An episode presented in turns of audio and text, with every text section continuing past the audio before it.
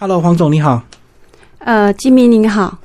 我们来聊你的工作，这个三十年的房地产。我们先从你的家庭背景先介绍一下吧。我是在那个新竹竹东竹东小镇，大家知道吗？是是，其实它是一个还蛮特别的地方，因为早期的时候，我父母因为我哥哥在台北念北医，所以父母很早就在台北那边附近买一间房子给我哥哥。是，所以那样的状况之下，有时候父母希望。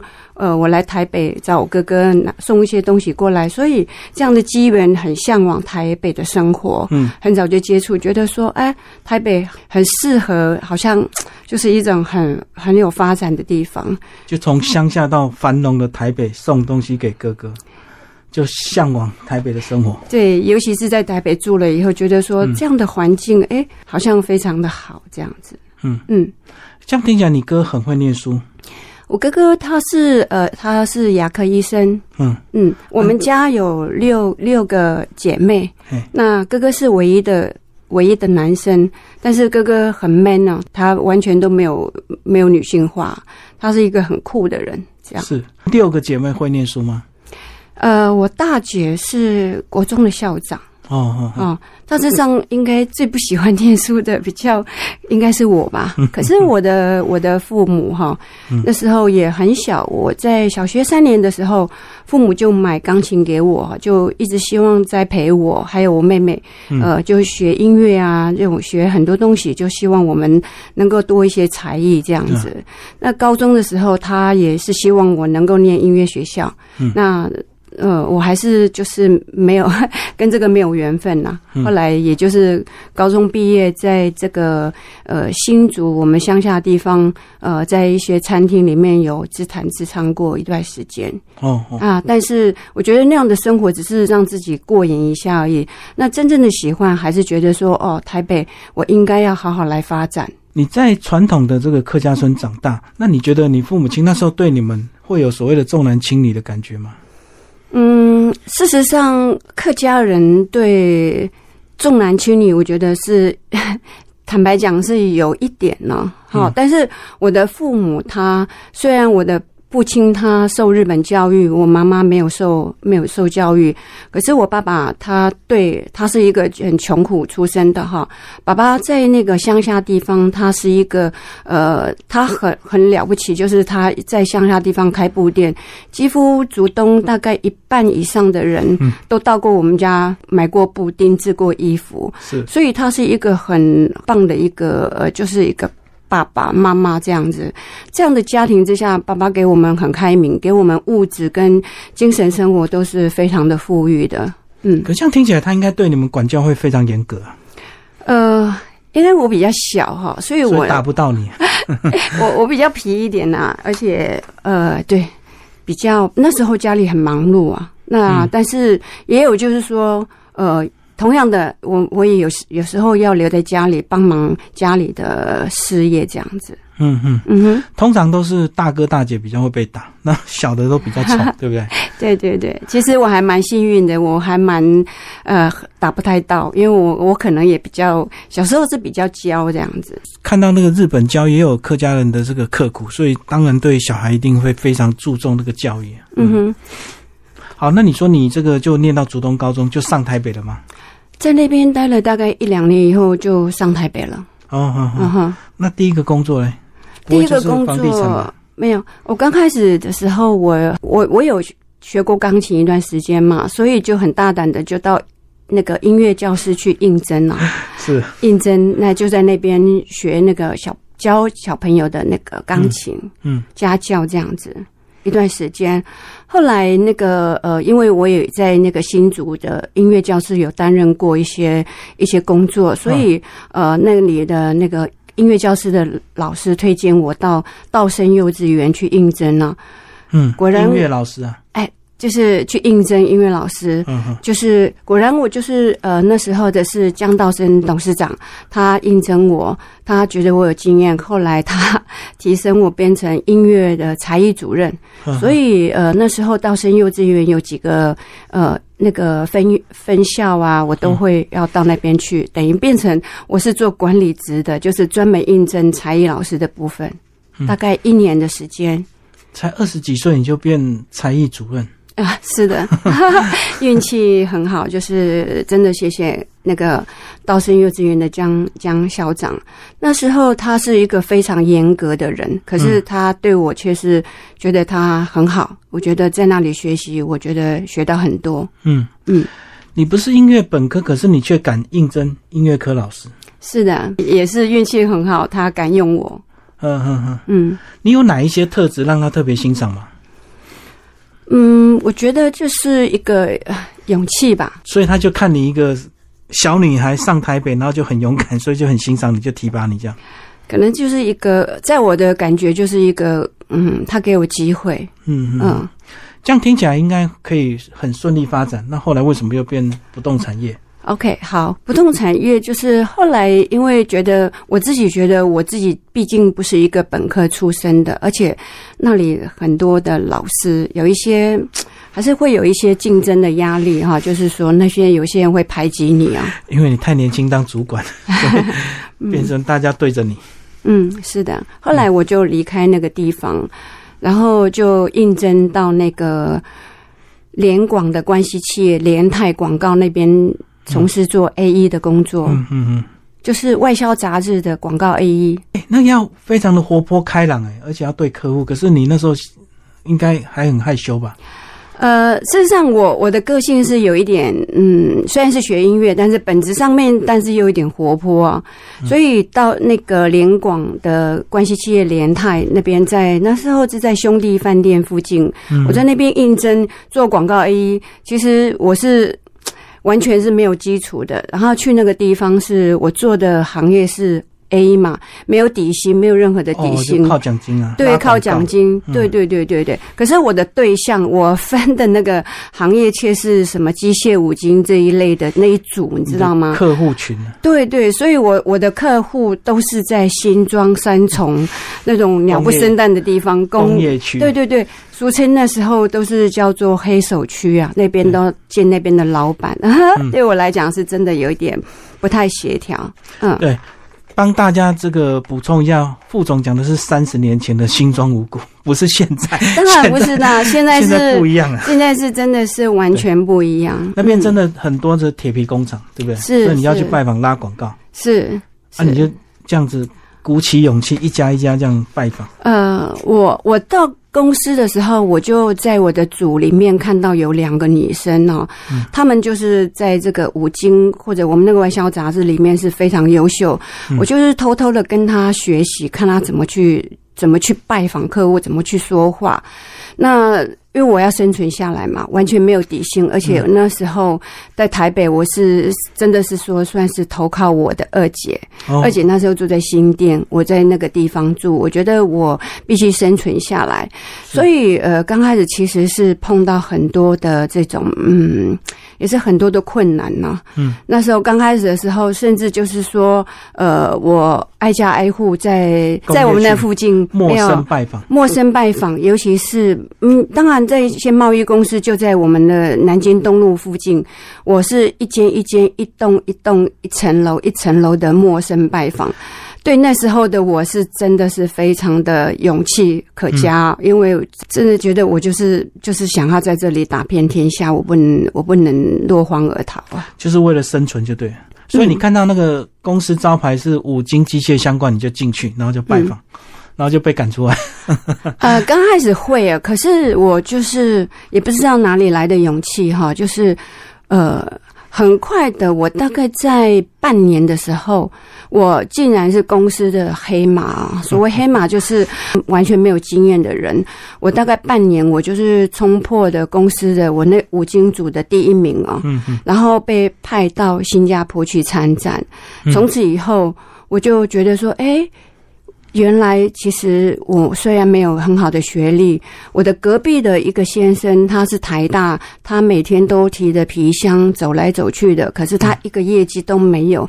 可是我我傻傻的哈，可是我都不怕吃苦，每天都是等到那个人家都走光了哈，那个乐色的北北都说黄小姐你怎么还没有离开？我就是这样子忍着痛这样子这样挨过来，就是这个就是我后来我觉得自己学历不重。要，所以这就是我生存下来的最大的信心。这样子，你就是土法炼钢，苦干实干。对啊，我觉得脚。本着这种客家人的精神哦，真的。可是你走在工业区，有没有被狗咬？被狗汪汪汪？我觉得可能是父母亲的那种做生意的天分哦。我就看到，就想到说我这样不行，所以我每天事实上是很充实的。为什么呢？因为我把别家杂志的那个所有的物件我都抄下来哦。嗯。当行程在跑，然后我去那边，甚至我挨家挨户的在拜访我。比较聪明的就是我把行程排好以后，我包车，你知道吗？那时候没有摩托车，我不会骑摩托车。嗯，我包车就叫司机在那楼下 stand by 等我，然后我就是去跟那个老板跟他说我来的目的。那可能这个老板也很捧场啊，觉得我好像看起来娇滴滴的哈。那时候的状态是穿着长裙很 lady，他还是 就是好好像还是给我机会哈，嗯，给我机会一直这样。子，我不会吃槟榔，也不会抽烟，也不会喝酒。哦，那个是交际应酬。对，以前的。可是我觉得，呃，我只要我很肯实在，努力去告诉我的我的客户，我怎么帮他，帮他做这个很好的销售。我觉得那时候想法就是这样子，就是其实我的。经过了大概五年的时间，在那个地方，其实客户是很买单的。为什么？因为我在那边结婚啊、生子都在那里，尤其是新人的时候，因为我我觉得我也是被一个。在做广告公司一个经理，他也拉拔过我，所以同样的，我也是对我同组的新人，我也是一样的很照顾他。我甚至陪同他去签约，然后签的业绩是算他的。嗯，然后我觉得这个就是我给新人的一种希，也希望他能够生存下来的一种回馈哦。嗯，这样子。所以你在那边五年结婚生小孩，那一路顺利啊。是顺利，但是那时候就觉得说，我觉得杂志哈，杂志的那个销售量并不是那么理想。其实对我的客户来讲，每次这样登广告，我觉得，呃，所以我觉得那时候我应该离开那个杂志圈。虽然我那个公司是非常有名，它也是联广的关系企业。然后以前我们偶尔还会客串去拍一些联广关系企业，像未来的广告啊，嗯，这都是。这都是我们的人生历练，我都没有后悔。我觉得这是一个我，我真正觉得在那边是给我最多养分的地方，就是五年的训练这样子。所以你的意思是，随着大环境的转变，让你不得不转换跑道？是的，嗯，是的。因为整体杂志不好，当然你就觉得对客户有点不好意思交代。嗯，他花钱下广告了效果不好。那时候更好，刚刚好发现那个房地产的行业是开始在蓬勃发展。嗯嗯，有一些不动产啊，那种以前的像有有一些呃早期的一些那种，不是像太平洋，像其他比较，那那时候是是很杂的，就是人际方面是坦白讲，我是为什么要做不动产？因为我评估过，因为我我我觉得那个那个时候我可以。比较可以赚多一点钱，所以房地产是一个很好的入门的一个行业，这样子。嗯，我懂。早期的房地产可能还没有所谓的公司品牌，纯粹是各凭本事，对不对？那时候已经有什么大旺啊、巨东啊，对这种这种品牌，对对。可是通常一个代书，他就可以做一家自己的这个房产公司啊。是的，是的。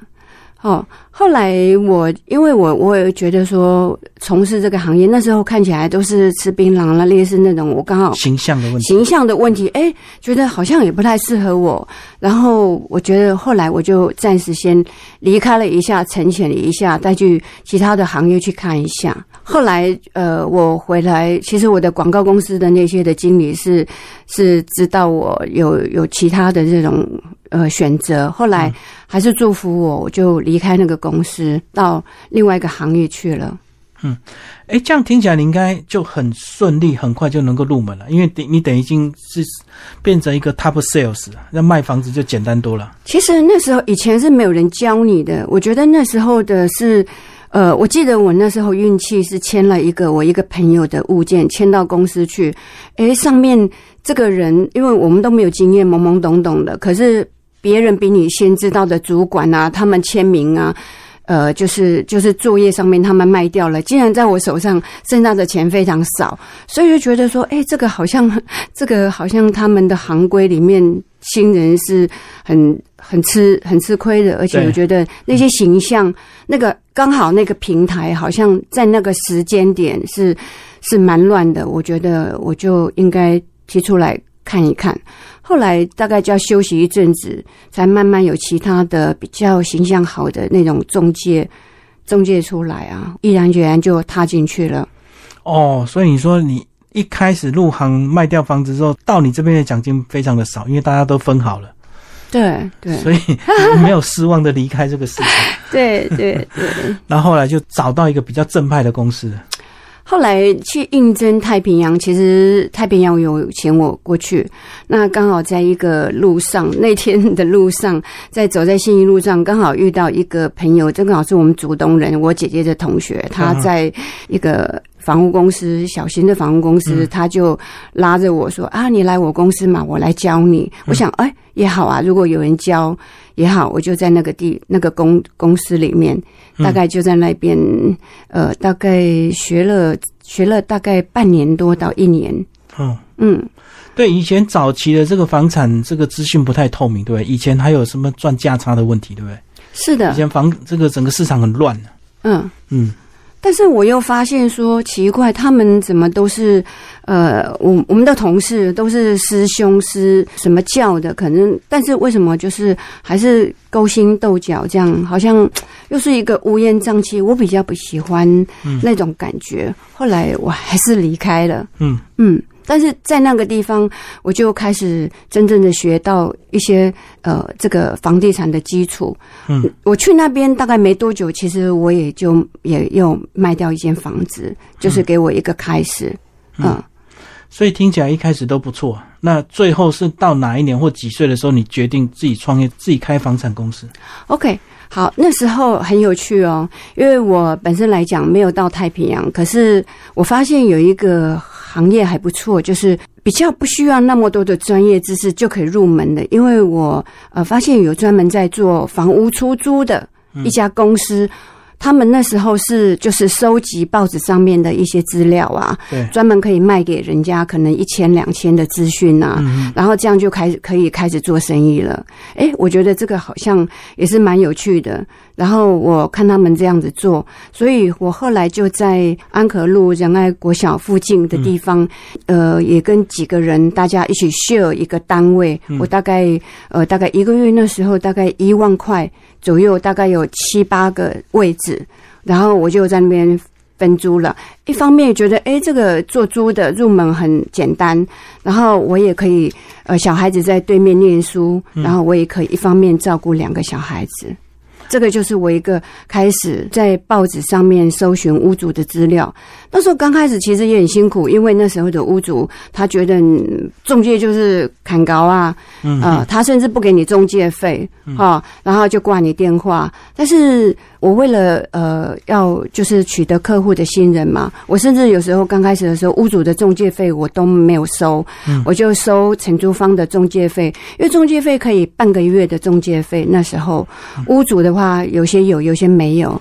哦，所以你的意思是买卖的门槛比较高，所以你是从先从出租公司开始。对对对，那时候我有应征一个就是台北商专刚毕业的一个女生，呃，跟我做我的呃助理这样子。嗯嗯，所以你就是租了一个办公室，然后开启这个出租房仲的一个。对对对对，嗯，当租小姐这样。然后就越搞越大了。那时候我的商圈到大部分都是在这个仁爱国泰医院附近那个周遭，嗯。因为我那时候想说这个附近的环境比较单纯，然后有可能会遇到的问题会比较少一点，然后大致上都有管理员，嗯。然后这边的数值、客户的数值、需求，呃，我我我评估过，觉得这是一个很好的开始。对。哦，我懂，因为有时候女生还是会遇到一些危险，对，不好的房客或不好的买方嗯，会有一些企图。是，嗯，我记得我那时候刚开始一个客户叫做连龙璇，呃，对对。对，找你租房子。那那时候他就是房客要租房子，他跟他太太。哦，其实做这房屋中介很有趣，就是说你会遇到很多很多呃，可能在电视上面艺人呐、名人啊名人呐、这几十年来，其实我我还处理过蛮多类似这种对象。哦，他们有资产委托你们出租了，没有，有些他们是因为要租，像这个，他们有些大部分都在华视很近嘛，他们有时候要租办公室，或者有些哦艺人他们要拍片，是哈，像明视啊、冯金宝啊，还有一些名人呐、他们拍片，有时候我记得，呃，曾经六早上六点我就带看了，然后有时候晚上十一点带带看客人。但是那时候都是以出租的客人为对象，这样子。哦。你讲他们有时候要去短期来台台北拍片，就要租一个，对，经纪公司他会帮他们找，嗯，那他们就会来。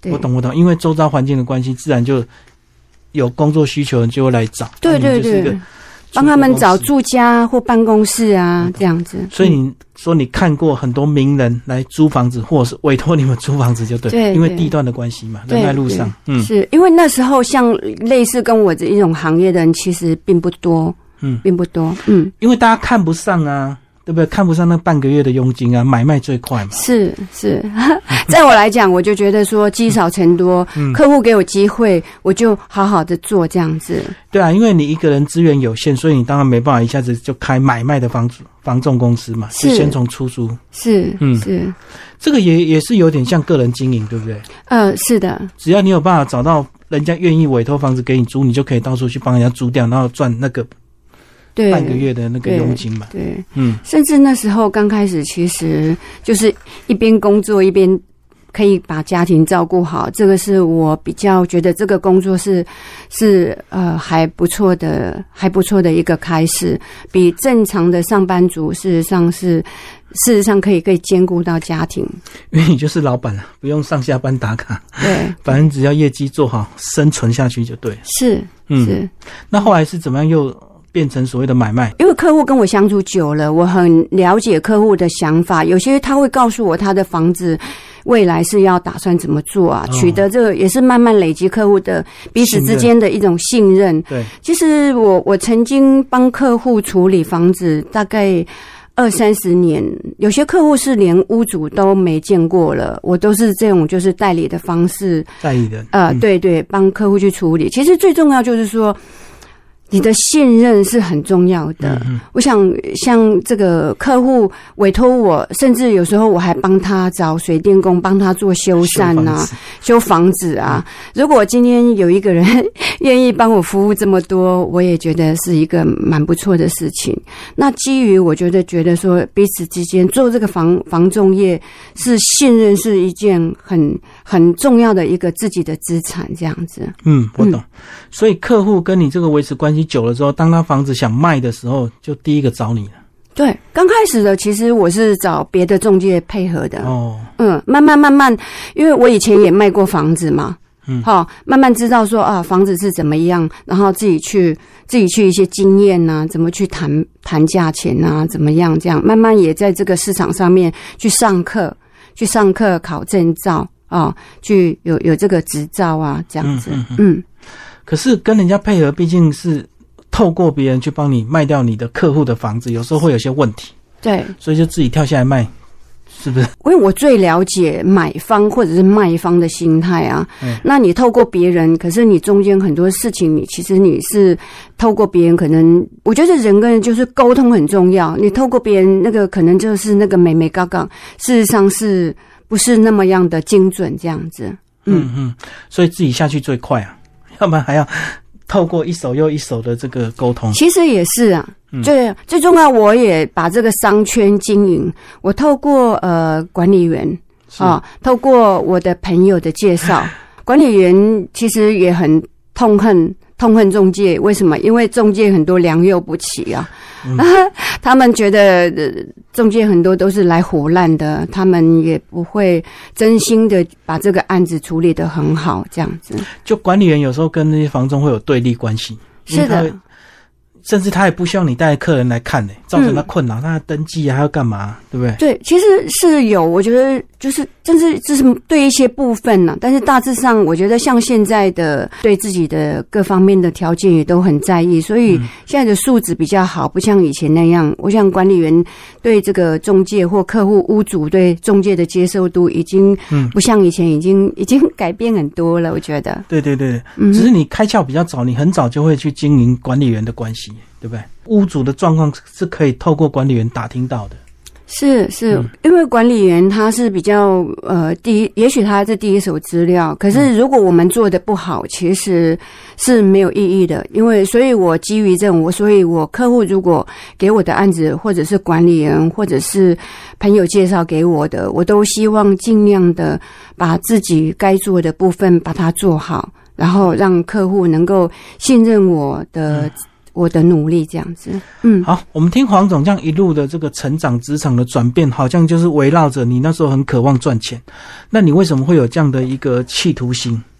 企图心很简单的，因为呃，我记得我父母哈对我们小孩的栽培，嗯，很花很多的心力啊。就是他如果我们想要以前要补习啊，要要学什么东西，他都很愿意、很舍得。嗯也许是这种。也有这种想法，所以我也觉得，我希望我自己虽然书没有念得很好，可是我从我的小孩子很小的时候，我就给他念双语啊，哦，一路上也栽培，就是也很舍得在孩子的部分，也让他去游学。游学嗯，到慢慢他们有能力的时候，那有个呃第二个女儿，她就比较有兴趣，后来就是很运气很好，她就到纽约大学在那边嗯在那边读硕士班这样子。嗯我觉得呃这个嗯至少我觉得在这个部分我。呃，尽我的能力去栽培孩子，是我很希望做到的事情。所以这样讲，是不是当你在进入职场的时候，你就知道你有一天你要结婚生小孩，所以你希望先给小孩准备好的一个这个教育资源，先把钱赚起来。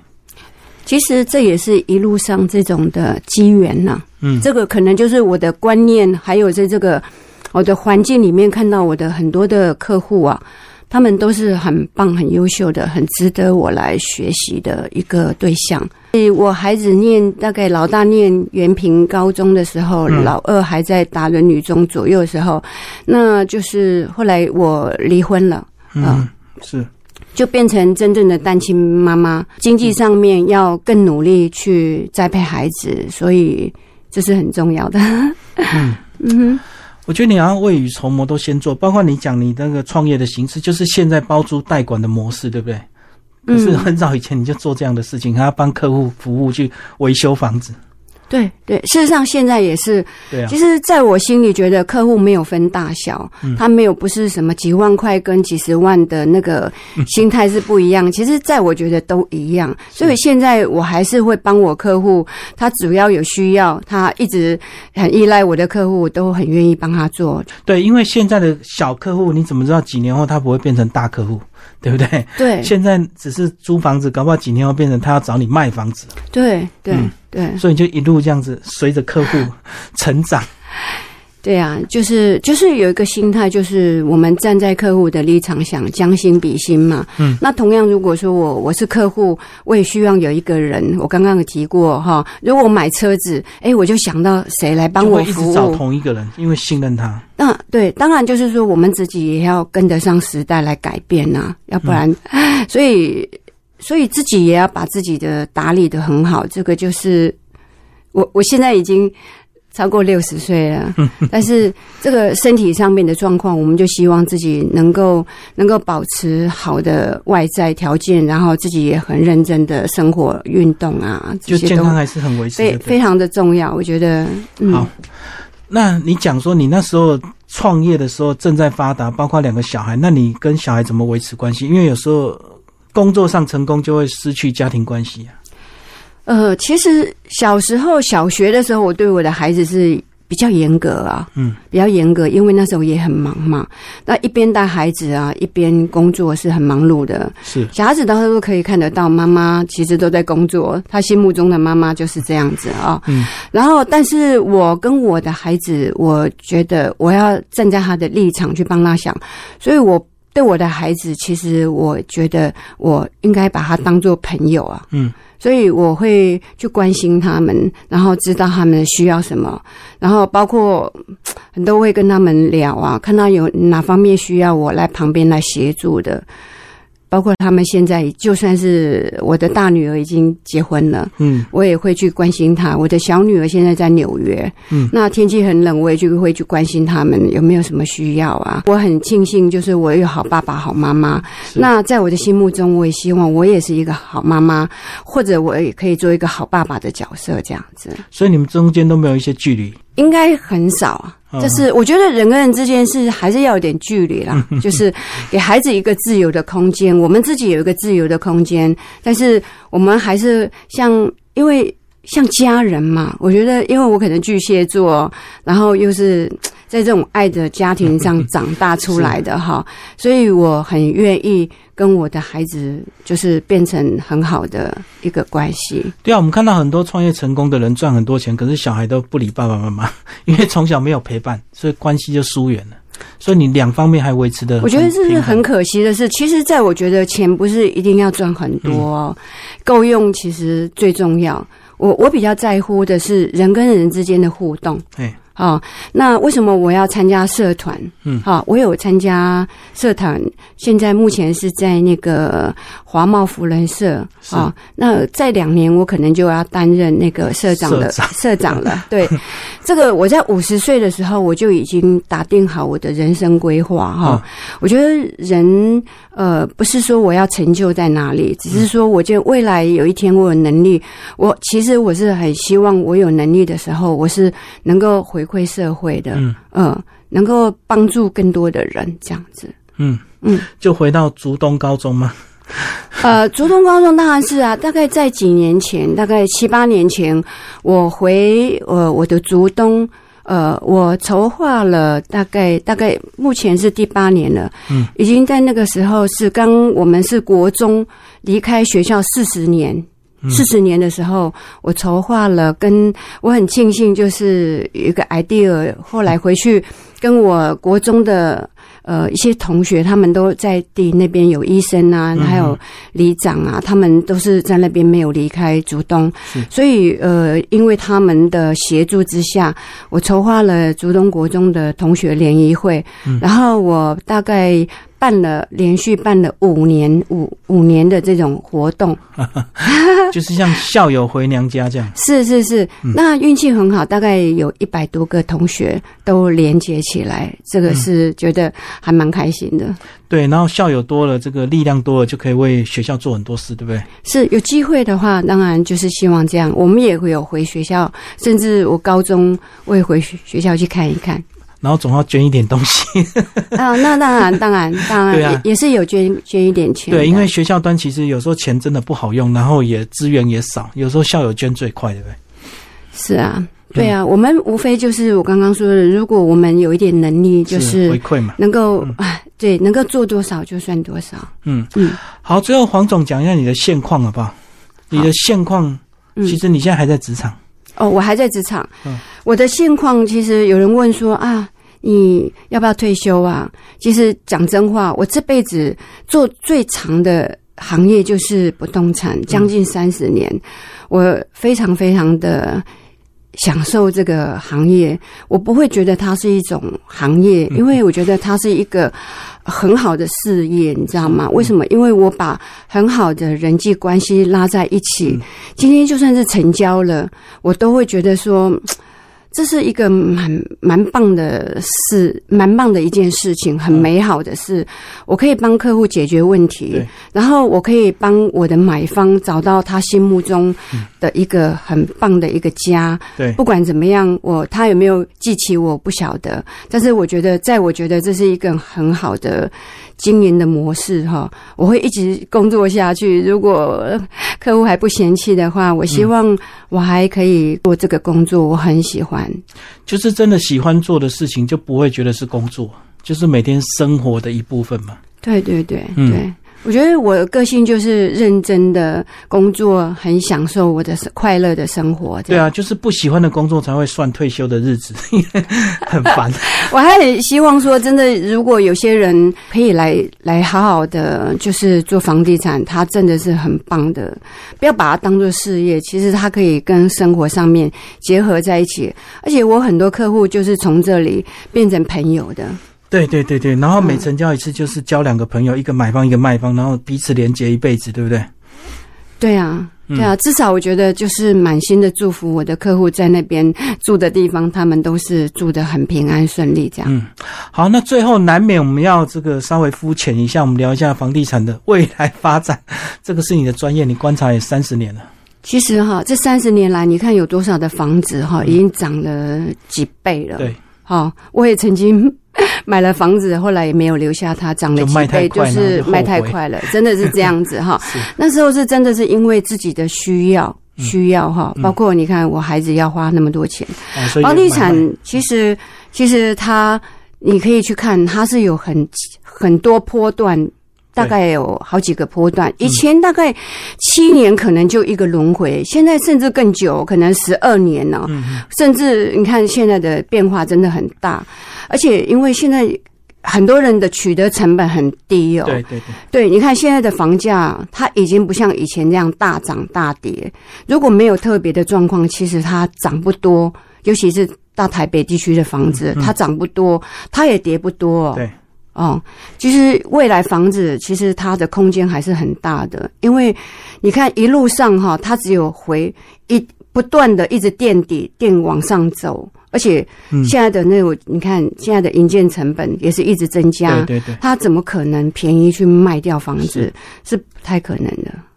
所以一路就是大涨小回，大涨小回，大涨小回。没有，其实这十年来，像大安区的房子，我有观察，大它尤其是这种。他们大概十年之内，大概是走 U 型的哈，就是高的地方回到低点，然后又慢慢爬回来的。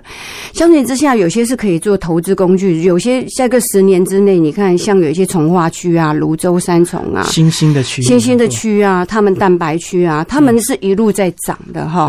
那涨涨，你看更扯的是现在，因为科技业很发达，现在竟然。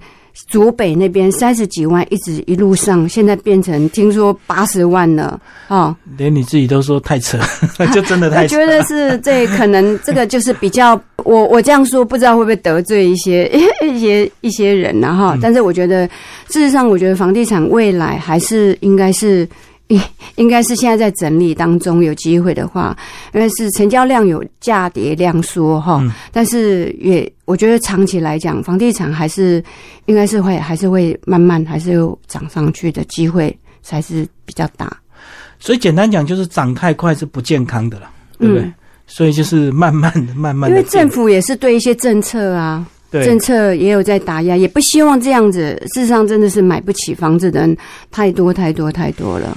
好，那既然买不起，那可是年轻人又渴望有个家，你对年轻人有什么建议？呃，我记得是国外的有一些国家，他们会对年轻人给予很很优惠的一些政策，嗯，哈。但是我们国家好像有些部分银行业啊，好像就是还是要加油，因为真的要鼓励年轻人，让他们能够住得起房子，买得起房子，要给他一些优厚的低利的条件啊，这样真的是有必要的。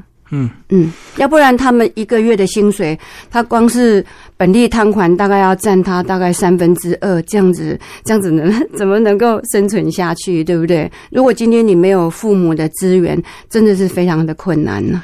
所以简单讲，我觉得每个时代的。都有自己的问题，对不对？像你以前年轻的时候，是那时候资讯不方便，然后交通不流通，你要一个女生 到处去扫街拜访。是是。那现在是资讯很发达，可是相对很多物价、房价什么都贵。是，对啊。现在你到处都是房价贵啊，通膨嘛。对，以前的房子大概没几万块，现在要都要一百多万才买得到。你看，就是很大的差别。所以这样讲，其实如果年轻人有机会，还是可以试个创业，对不对？因为创业或许赔也赔不多，因为你没什么钱，不会赔太惨。可是成功的话，搞不好就哎无限可能哦。也许是，嗯，但是我觉得现在年轻人没有那么大的。胆量哎，没错 以前我们好像是傻傻的对这样子，胆量还嗯不知道天高地厚。我觉得这样反而有机会。对对一股傻劲嘛。那如果你现在评估太多、想太多，你反而就错过很多机会。对对嗯，这时代不一样了啦。嗯，所以这个大家努力吧。我们黄总就已经努力，这 已经成功给大家看了。没有不敢不敢。嗯，好，谢谢黄总为我们介绍三十年的防重人生，谢谢。谢谢。